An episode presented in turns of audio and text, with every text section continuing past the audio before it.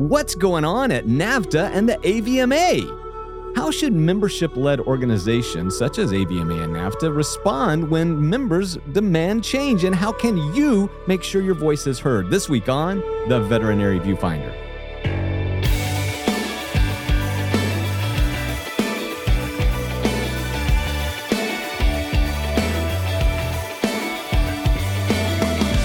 Welcome back to the Veterinary Viewfinder, the podcast that tackles the toughest topics in veterinary medicine. And we always try to live up to that motto of tackling tough topics. And this week, we're going to tackle some of the controversy that's been surrounding the recent NAVTA nominations and really, I guess, their entire process of how they elect officers. But before we get into that very interesting and somewhat controversial topic, as always, I am one of your co hosts, Dr. Ernie Ward. And I'm registered veterinary technician Becky Mosser. And Becky, who better to talk about this controversy than someone right in the thick of it? And that would be you, Becky Mosser, RVT, running for NAVTA president. Please, for those of the Viewfinder family that have been under a rock during the holidays, which I totally get it, guys, uh, tell us what's going on because it's been all over my news feeds at least. Well, so I'm really excited and proud to be on the ballot as president elect for this upcoming nomination with NAVTA. But it has, and I and I think it's important to talk about, drummed up a lot of conversation and controversy. And so what I want to boil that down to is opportunity for us to talk about um, how membership driven organizations work, to kind of explore this connection between membership driven organizations that are also kind of the represent representative of the profession as a whole and where that balance comes because i think that's sort of what we've run into with this controversy that we've heard which just really stems around who ended up on the ballot and how. For the past couple of years, many of the Viewfinder family knows I've been leading efforts to try to get the AVMA to reclassify ventilation shutdown, which is basically using heat stroke to kill pigs and chickens and so forth. And it's been in the news all over. And I want to bring you guys up to date on the latest non movement of that issue, too. So, Becky, I mean, it seems like we're both dealing with membership led organizations, right? These are organizations that we are the members of and they represent our needs and interests and we influence what they do. And both of us seem to, to be running into some challenges with that. I'm, we're not fighting. We're holding these member driven right. organizations accountable and we're talking about how they represent the voices of the membership. And we've had several of the past presidents on in the yeah, past of yeah, both yeah. organizations. I feel like we've always tried to give voices to both sides. Sure. What we ended up with here and the controversy here, I think is such a great example right now because I like I'm not running into any challenges. I am very excited I was able to go onto the ballot, but there was a 20 other people who didn't end up on the ballot and it created a lot of controversy and a lot of upset. And I'm excited to be a voice for change. I think NAVTA knows where I stand because like you and I have both been very open a lot of people are accusing NAVTA of not wanting anybody who wants change to end up on the board. And I think that's the first myth to squash to say, I think anybody who works with NAVTA knows I have fallen on both sides because you're not always right, you're not always wrong. Right. Um, and I am willing to speak my voice. However, some of the more outspoken folks didn't end up on the ballot and they feel targeted because of that. And at the same time, NAVTA had a bylaws change for 2022. And the way the bylaws were changed gave NAVTA a lot of autonomy over who ended up on the ballot. And that autonomy feels like it was taken from the members and given to the nominating committee.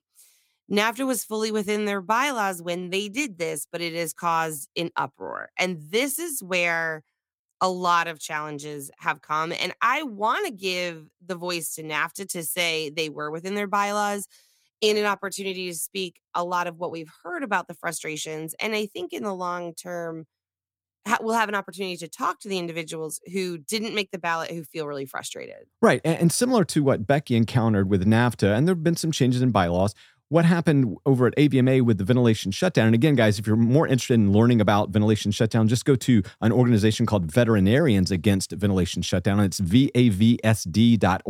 That's vavsd.org.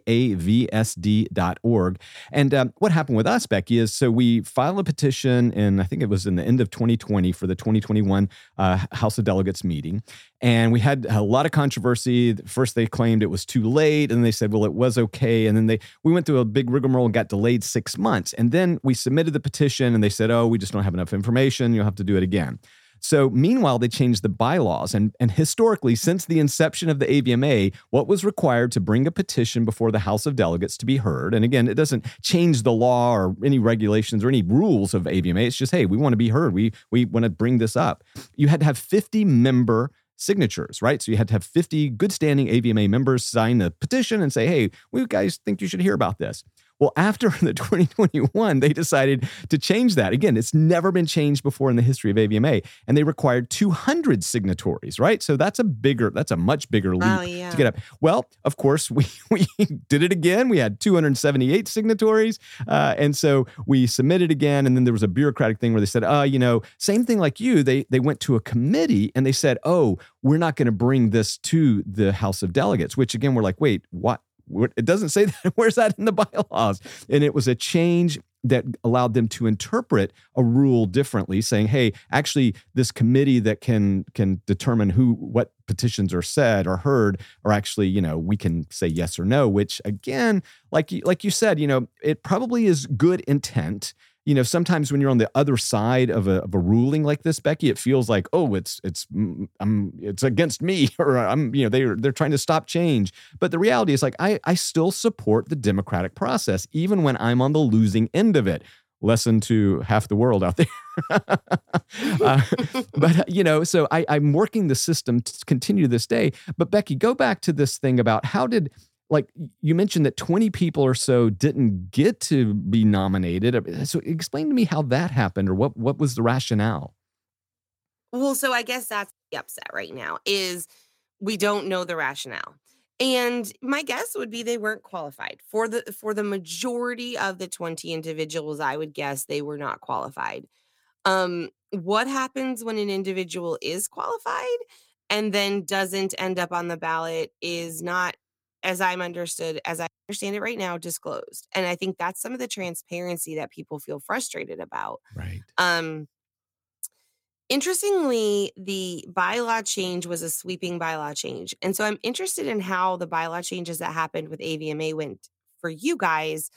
In this case with NAVTA, the bylaw changes were an all or nothing. So you couldn't vote on one change versus another. It was I agree with the changes or I do not. NAVTA reports, I believe, 91% approval rating on the votes for the bylaw changes. So they said 91% of those who voted for the bylaw changes voted in favor of these changes and felt supported by their membership. Now, this is similar to what we saw with the VNI, right? Right. NAVTA says, hey, we saw support. And I think this is the part where we see the same people being involved, the people who do the work and come up with these ideas being involved be in supporting these changes because as you said they have the good intent they understand the thought process behind them how did this work for AVMA? How did those changes happen and what do the approval ratings look like? Yeah, that, that's a great question. And I can't answer it. I would say, though, I, I, agree with you that it's a bit of an echo chamber mentality because basically at the AVMA, at least uh, as, as I understand this particular issue that we've been fighting now for, for over two years, the the issue was a small group of people who had a, an opposing position on this issue of, of ventilation shutdown, death by heat stroke.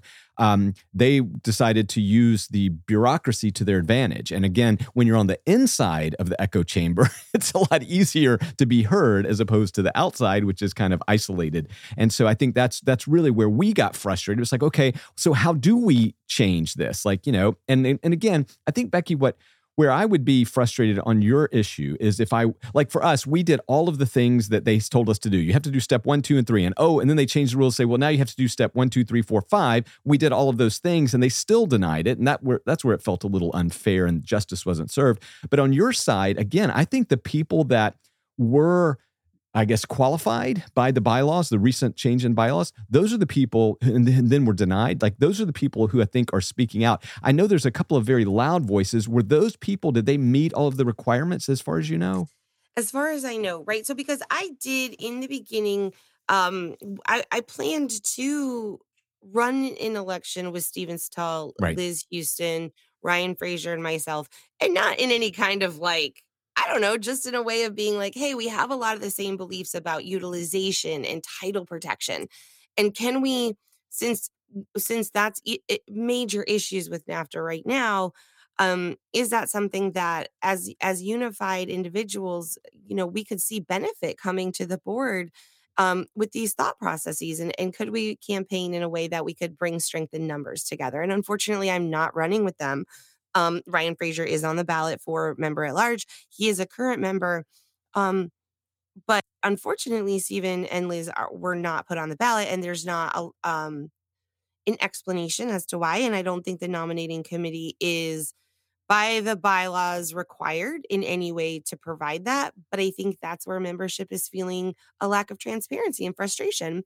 Um and it's it's it's a sticky spot because they're not required to but people want to hear it Right. And, again, getting back to just comparing what we've dealt with, the original uh, petition that we did for the AVMA was we had over 1,500 signatories that were AVMA members, right? So they gave us their number, blah, blah, blah. And of course, this last time to do, I mean, you know, we've asked these people now to, to fill out a petition four different occasions. I think we're getting fatigue from, Oh, from no. petitions. But, you know, but so the, the, the reality is, Becky, you know, that's where I think this transparency issue becomes so important because you know here we are we're telling you guys if you want to make change you got to be involved right and so now you're getting involved and still change doesn't happen and that's that's also part of the process So this is where the I think the apathy comes in, and this is where we're in like big trouble. Now, one thing I think is really interesting when we look at AVMA, you have like a, a huge percentage of veterinarians that are members of AVMA, VMA, like by default Right. because of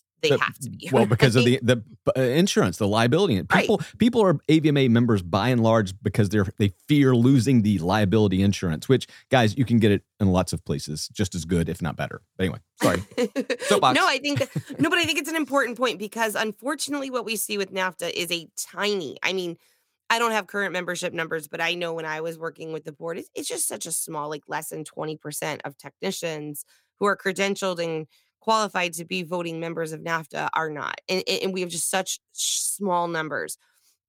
Now, AVMA has those numbers kind of def- by default. NAVTA doesn't have a, a benefit for technicians like that that re- that quote unquote requires them right to Right. be members and so now we have the why should i be a member and so on the avma side it's like well even if i don't support the avma even if i don't um, agree with them even if i'm not really super active my membership pretty much has to stand Right. NAVTA, there's a lot of individuals who believe you have to be a NAVTA member to to maintain your VTS. It's not true. It's highly recommended, but not required, right? So, um, a lot of people are NAVTA members because of their VTS. A lot of people are NAVTA members because of the tradition and the understanding of the need. But when they don't feel their voices heard, there is not a default reason for them to maintain their membership. And this is the problem for NAVTA, in my opinion, because you have a bunch of non-members screaming at you. And um, i i basically say like if i was at a clinic and you got on my social media and said i hate this clinic. I'd never go there. They're the worst clinic in town like i'm not going to put a whole lot of effort into that individual like i'm not going to go out of my way to convince them right, Right. i'm going to support the people who are sitting in my lobby Right. and this is the problem with folks who are like, I'm not a member because of this. Now, uh, uh, uh, there's a whole sidearm of problems here, right? Technicians don't make enough money. Even $50 feels like a lot. Their employers yeah. should be paying for it and don't. So they end up not being members, but also not feeling represented and not feeling like NAVTA supports their voice. And it is this like toxic cycle where I want to take this opportunity. The main reason you and I talked about having this opportunity is to say, like, again, I said, you know, if you're not in the ring, you don't get to throw the punches. I'm, and they are certainly not going to land on me. So NAVTA does not have a responsibility as a membership-driven organization to represent voices that are not members. So, like, um, like Mark said, Mark Romanowski has been on the show before. Said, I can't yell from the backside of the door. Right. So if you are upset about it, you've got to be a member and, and you have to have your voice heard, and that's how it works. But AVMA, you're you know they they default have this membership, so people are proxy. You know, uh, they may be involved adjacent.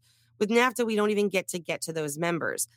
What are what can we do? Like how how do these membership driven organizations represent a profession that may or may not be? You know, it, it is they are the technician association, but they are there to work for their members. Yeah and I and I don't know how to fix this and bridge this. And it's it's obviously going to be one of my biggest concerns going forward is people are threatening to leave NAVTA membership left and right.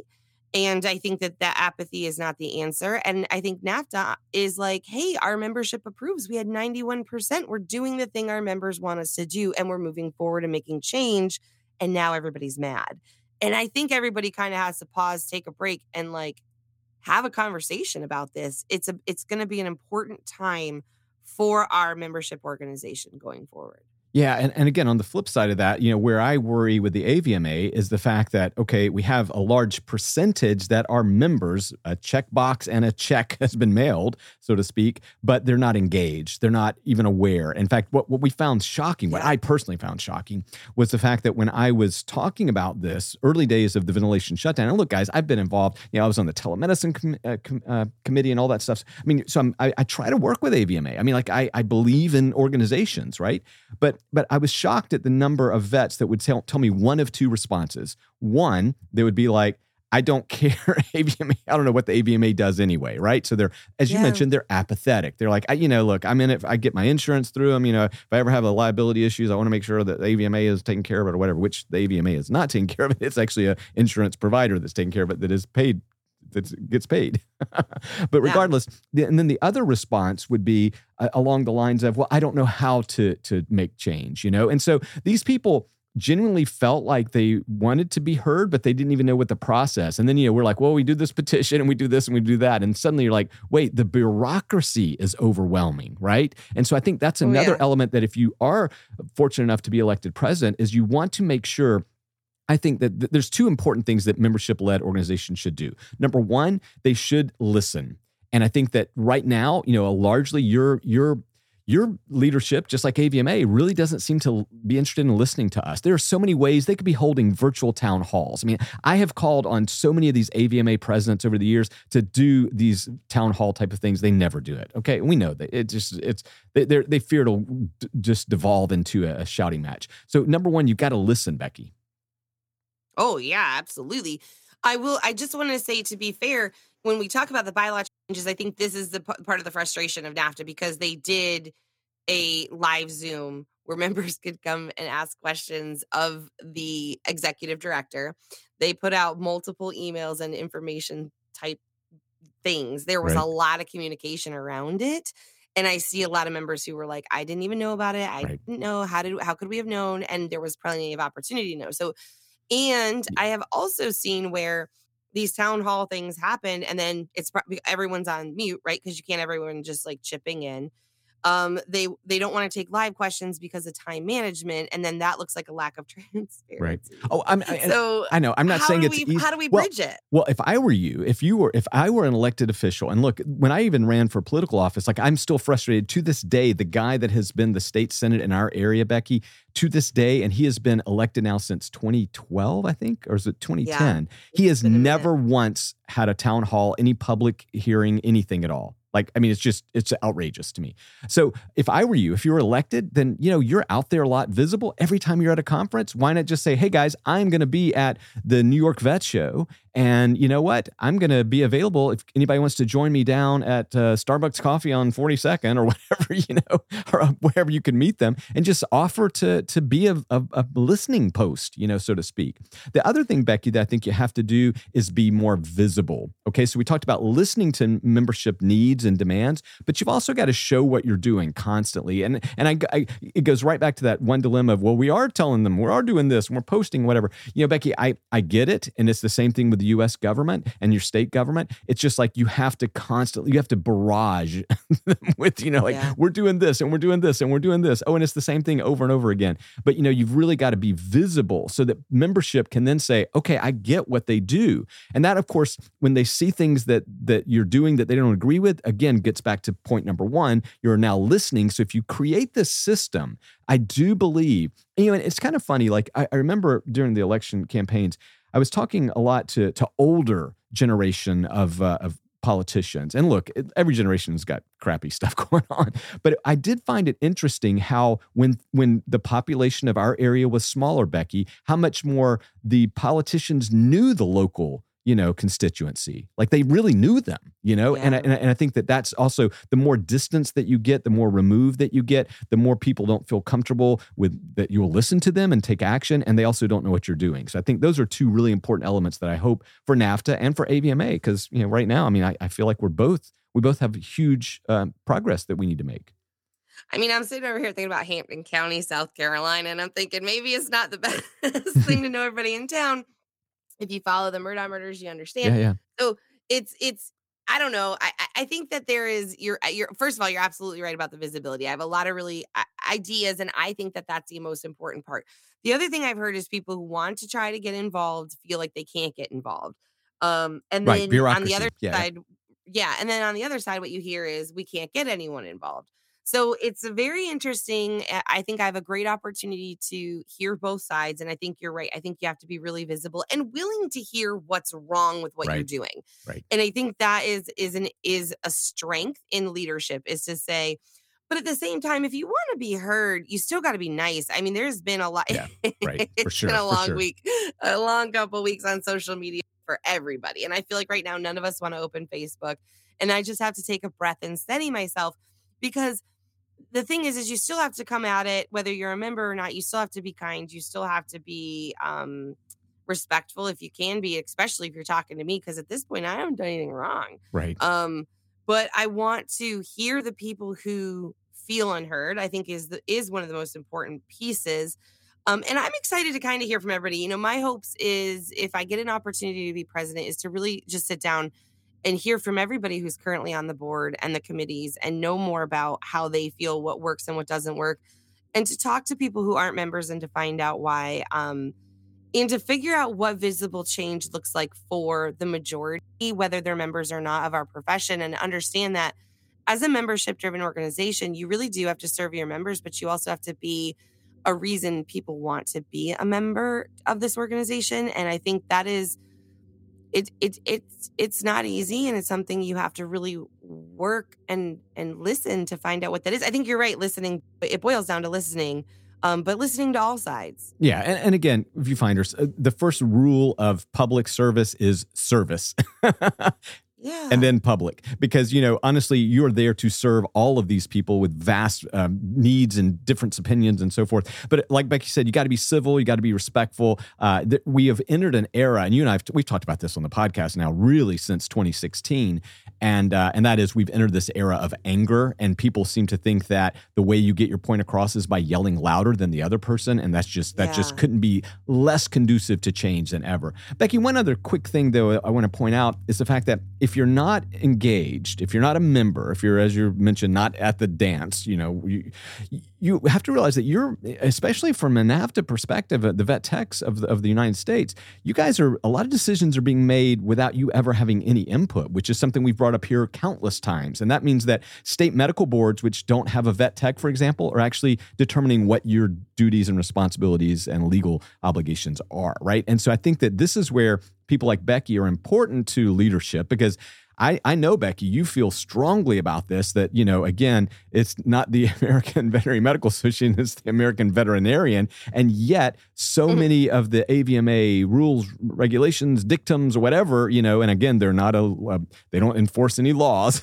they just give advice, but they do have impact, right, on how vet techs work and operate in the United States. It's a it's a big deal. It is, and and I'll tell you this too. The one of the biggest cycles I see and have seen working with NAVTA in the past, and and, and many organizations is people want change but you can't make change without numbers. Like like when you Mhm. when you have such a tiny fraction of participation of the organization people don't take you seriously. And so if you want the, your national organization and your representing voice to be your voice you have to be a number to for them to show they have voices in force. But when we'd show up in a room as veterinary professionals and say, well, there's this many in the country, but there's this much participating and participating um, and being active in their in their organizations and state organizations or national.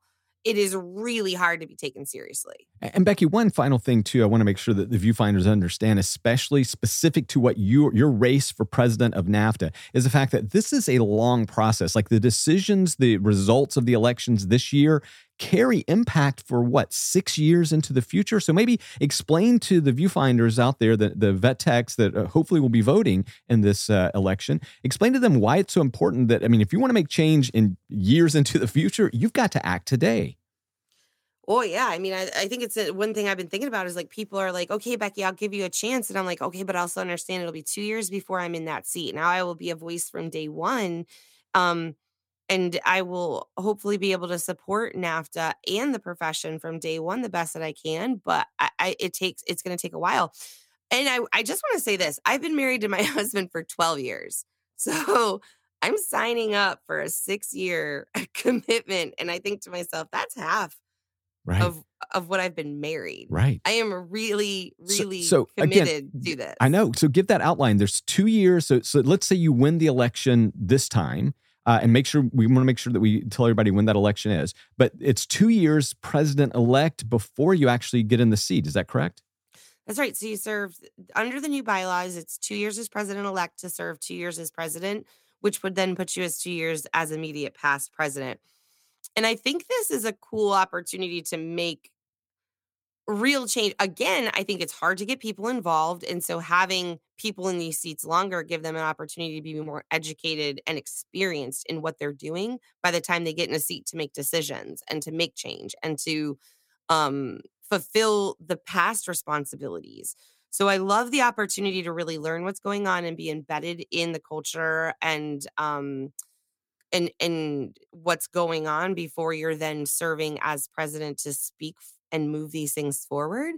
Um and then the longevity as past president to to make sure that that kind of adherence in in voices like yes this is what's been going on is really important um, but we also have to be able to find ways to get new voices on board while we've got the longevity of experience. Right. And again, viewfinders, this is really important because these terms now have been extended to two years. And that means that whoever you guys elect as your president now, the president elect, that's going to be a two year period that they're going to have quite a bit of power over the profession. And so, Becky, this would be 25, I guess it would be, they would become active. And so this means, you know, you've really got to think carefully. I think, Becky, I would, I would argue and uh, the sound risk of sounding hyperbolic here this may be one of the most important impactful elections of in NAVTA's history because everything has changed this is an extended duration of the office i mean becky this was a big one to me It feels really important. Um, it, in, and it feels like we've gotten a lot more people's attention into what's going on with NAVTA. And I guess it, I don't feel like it was maybe the most positive way, but it's, I think, really important. And what's going to happen going forward is really important because people are watching their professional organization. And I think they're finding more cause to join and be involved and feeling like there is the most opportunity to have our voices represented. Things are changing for technicians, laws are being made. Our our profession is constantly on the table in legislative issues. So it is now essential that our professional organizations be involved and be communicating and and therefore the individuals that make up that profession have to be more aware and involved than ever. Yeah so becky uh, tell us uh, how does the election cycle work this time like what, what's happening Well, so emails are out, and, and by the according to the bylaws, if you were not a member when the bylaws went out, you will not have an opportunity to vote. So basically, if you were, are not already a member, you will not be able to vote in this election. But if you are a current NAVTA member, you would have gotten an email with the direct link to vote. Um, the positions that are up this year are for president elect. Um, treasurer ended up uncontested, and so that seat will remain filled with the current treasurer, which is Harold Davis. Um, and then there's several people running for the member at large or board of director at large type position.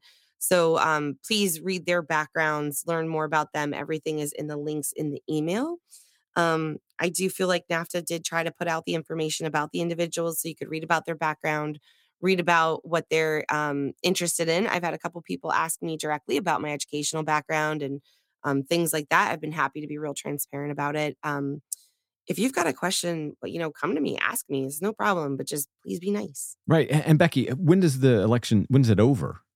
Oh yeah, so it's at the uh, I be- the end of the month. They've got until um, I believe the end of the uh, December to get their votes in, and then um, the official turnover is is at the um, annual meeting, which there is a um, open meeting on January twenty fourth, I believe. So folks can go to the NAVTA website to see more about that. That is sort of a an, an annual sort of like uh, it's it's the annual meeting sort of state of the uh, profession and where we're at and i think it'll i think it'll be well attended this year um so yeah so so make sure you're getting involved and checking it out everything is on their website so again the information is out there and if you do have questions honestly in my experience their executive director phil has been really um, responsive to any emails i've ever sent um, so if you've got questions, they're responsive. Reach out. They're they're human beings. Again, just be nice. Ask the questions. Yeah, and, and again, viewfinders, I can't say enough good things about Becky. I think you guys are lucky that she is willing to give up uh, so much because Becky, this is a lot of work, as you know, uh, all too well, and and to to really try to push the profession forward. And I say this as a veterinarian because I believe that the efforts of people like Becky are actually improving my side of the profession, the veterinary professional, because I think it's so important to have voices who quite frankly, you demand a lot from veterinarians. You demand a lot of respect, you demand a lot of responsibility, uh, and you re- demand a lot of, of your own profession. So I think it's really important that we start to get people who are willing to push a little harder and maybe demand a little more. And, and I, I just don't, I can't imagine a better candidate. Becky, again, when you first, you know, sort of were floating this around, I was kind of like, wow, Becky, you know, it's a lot of work, but you know, you are one of those people that somehow seems to have an infinite reservoir of energy, ideas, excitement, enthusiasm. But there's one through line, all of that. The main thing that you're passionate about in your life is the veterinary technician profession. And so, again, I, I just, I wish you the best. You've never made me cry before. and guys, if you, I know, years. oh gosh, well, you're just an amazing individual. And guys, I will tell you, if you didn't check it out uh, in today's veterinary practice, uh, there was a profile of Becky recently, just about her amazing career and education, her efforts. Uh, it's just, it's just, it was a really well done piece, Becky. Again, uh, if you haven't seen that, we can always include show notes and the link in the show notes. But Becky, that was a wonderful profile. Congratulations. Well, I was, uh, um, I believe, recommended by you, so I appreciate the, I, I all the support that comes from you. It takes it, it, it, takes us both really like right pushing both sides and um you yeah. know you including the technician voice has always been an important part of our our role. And and the fact of the matter is is I really do I love my profession and the people who make it up and I really only want better for them. And uh I have it I have it really good and I'm in a position where I can do everything I can to make their voices heard when they kind of feel like they can't because it can be a really tough space out there. And um, you can get yourself in trouble and blacklisted and and it can be hard to move forward. And I